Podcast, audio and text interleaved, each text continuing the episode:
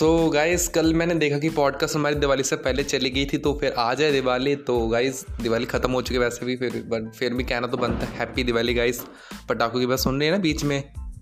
नहीं सुन रही?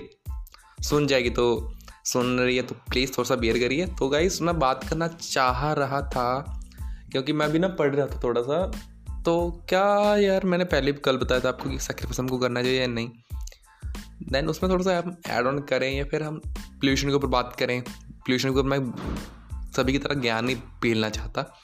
हम जस्ट जो मेरा भी प्रस्पेक्टिव बन रहा है ना, मैं सोच रहा था कुछ कि यार इलेक्शंस के टाइम या फिर जो स्टेडियम्स में होते हैं क्रिकेट स्टेडियम कुछ भी सेलिब्रेशन उसके टाइम या फिर छोटी इलेक्शंस होती है जो उसके टाइम या फिर कुछ भी और फ़ंक्शंस होते हैं इवेंट्स होते हैं मैरिज होती है, तब अलाउड है. No one cares but when it's come to Diwali we ban it why it's create an logic why and why government not ban these crackers for life time क्यों नहीं करते ban न सभी को पता है कि ये दस बजे तक है अलो एंड फिर भी चलेंगे.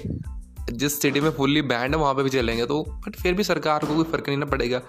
तो यार ये क्या मज़ाक करते हैं गवर्नमेंट हमारे साथ? तो ये हमारे पॉडकास्ट ये देखो. है दिवाली आज। तो वैसे ये हमारे पॉडकास्ट का मुद्दा नहीं है। मुद्दा मीन्स हमारे वैसे आता नहीं है। बट फिर मैं आपका पॉइंट ऑफ़ व्यू सुनना चाहता हूँ कि आप कैसे, इसको कैसे ले सकते हो? कि क्या पटाखे चलाने मीन्स क्रैकर्स चलाने चाहिए या नहीं? या फिर जो हमने, क्योंकि यार जब हम पंद्रह से बारह, चौदह चौदह साल के थे, तब हमको इतनी नॉलेज नहीं थी। We are not too much aware about it ना ही हमारे स्कूल के टीचर्स हमको इतना बताते बट अब हमको पता चल रहा है कि यार कैसी चीज़ें हार्म कर रही हैं। तो क्या हम उन छोटे बच्चों को भी रोकें जो अभी हमसे दस बारह साल की उम्र में है, जो भी इंजॉयमेंट की लाइफ में है?